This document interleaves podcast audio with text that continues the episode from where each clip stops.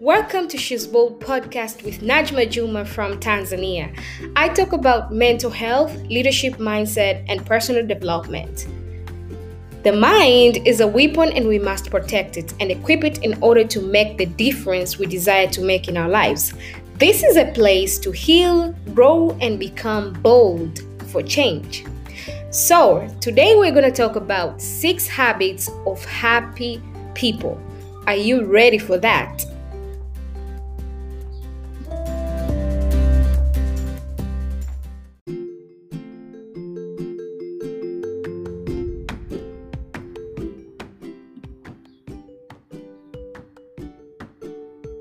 Doesn't want to be happy? To some of us, maybe we have forgotten how to be happy. Maybe your last memories of happiness drive way back in your childhood. Maybe you don't even know where to begin. The pandemic's worst effect has been 2 million deaths from COVID 19 in 2020. There are so many reasons to be sad, but it's not selfish to be happy. To be happy is a healthy habit. Despite the pandemic and other personal pandemics, we can adapt a healthy healthy habits that will actually help us to be in a perfect state of mind. And I'm here to remind you of daily habits that will make you happy. Who doesn't want to be happy? So, is being happy related to being high? What is the difference? Because today you'll find young people partying hard claiming to find happiness. There is no problem with partying. There is a problem when partying becomes a way of escaping reality. So you'll find people drinking and smoking until they lose a grip of time and call that happiness. Some people say, find your own happiness. Oh, I would say proceed with caution because where where where do you go to find that happiness? So, is happiness an explosion of laughter or a huge smile on your face? Is happiness losing your mind? No way. Happiness is the opposite. I believe it's a perfect state of your mind which expresses itself in your whole being, from your face to your body language. Therefore, to be happy is not really about what is seen outside, but more of what is in the inside. So, I have collected some few habits that will make you happy if you practice them. And some of them I have started practicing practicing them and they are really working with me.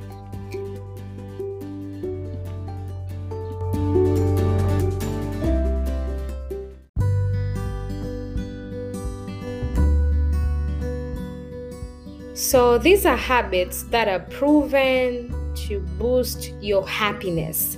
Number one, exercising or dancing. Research shows when you dance or exercise, your body releases endorphins. Endorphin is a chemical produced by your body to relieve stress and pain. In general, if your body is not producing enough endorphins, you might, you might experience depression, anxiety, moodiness. Dancing is a cure for happiness. Personally, I would wake up in the morning and put on my favorite music and dance. And sometimes my baby would join me. Um, dancing really boosts me up and it just gives me a positive energy. I do love dancing. So it doesn't matter if you're a mother or if you're a grandmother, just wake up and shake that body. yeah, so the second thing is quit living in the past. In one of my blog posts, I shared how you can overcome living in people's mind, doing things to meet people's expectations. Sometimes such kind of lifestyle becomes a prison. It is the same as living in the past. How can you make progress in the present if you're not in the present? Definitely, you cannot be happy. Happiness is now. What is the state of your mind right now? If you need to forgive, forgive, forget, feel, fly, and come back to the present. Number three, establish and live your values. Values are boundaries. Values protect you, define you, preserve you. Personally, I used to feel sorry when I leave a WhatsApp group. that I don't like because I have a bunch of friends who know me there. But after reading Modestus Mahiga's journal, which is called Start Now with a Purpose and, and a Master Plan, I learned that my values decide for me. So I no longer feel sorry for the things that I've chose to stand for. I no longer feel sorry for people who don't understand me or misinterpret me because I don't really care about that. I only care about my values and I know I do my values connect me with the right people because that's that's the importance of having values. It will always connect you with the right people. So there are things you, sh- you should not be tolerating. Values make the decision making process easy for you. Values reduce conflicts in your own mind. That's why I added this in one of the habits that you really need to adapt. Establish and live your values. Find time to laugh. I said find time because I know some folks are too busy to laugh, some too serious to laugh. Some are even wondering about laughing for what reasons. the science of laughing and its effect on the body is called gelotology. So there is a science of laughing and its effect on your body. That means laughing has a has a way that it can make your body react. So a research done by Ramon and Ramon Mora has shown that humor and laughter is related to health and can release physical and emotional tension. It can improve immune functioning, stimulate circulation, elevate your mood, enhance cognitive cognitive functioning and increase friendliness. So let's kill that vibe. I mean that bad vibe and start laughing now. Kill that tension. I remember one day in my former office, I think it, was 20 um, I don't remember very well, but it's I think 2016. So in in our office we were we were expecting visitors and these people were donors and we there was a lot of tension. So you know guess what i did? I just laughed out loud alone and everybody was like what? But everybody also started laughing. And i did that intentionally to reduce um, the tension that was inside there. And everybody was calmed and ready to receive our visitors. So laughter is really a good medicine and it can just boost and relax you immediately. Just right now, as we're speaking, you can even practice it. Just laugh out loud. Don't laugh with an emoji, just laugh out loud. So, number five, set daily goals and achieve them. There is nothing fulfilling in a day than a finished task, whether it's a house call or an office workload. Just create a to do list List few tasks you want to achieve in that day.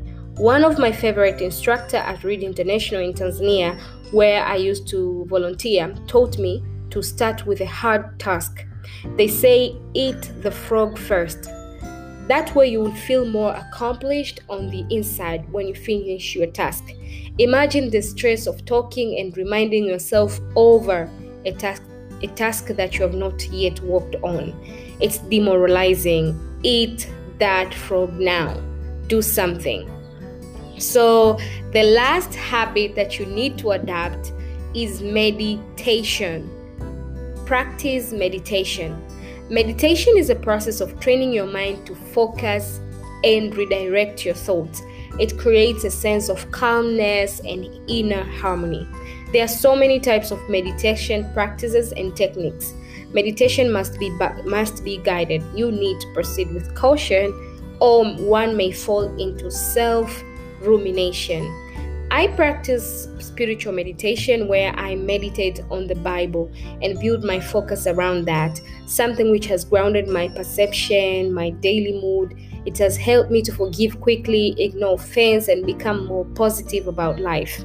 According to the Journal of Marital and Family Therapy, they say Meditation also increases your emotional stability, making you less likely to be influenced by any negative people in your life. So, you can find more online. Meditation is really key in your life, especially practice meditation before you go to bed, or you can even practice meditation in the morning. It doesn't have to be one hour like Buddha or like whatever. Just five minutes of meditation every morning can make a lot of difference in your life.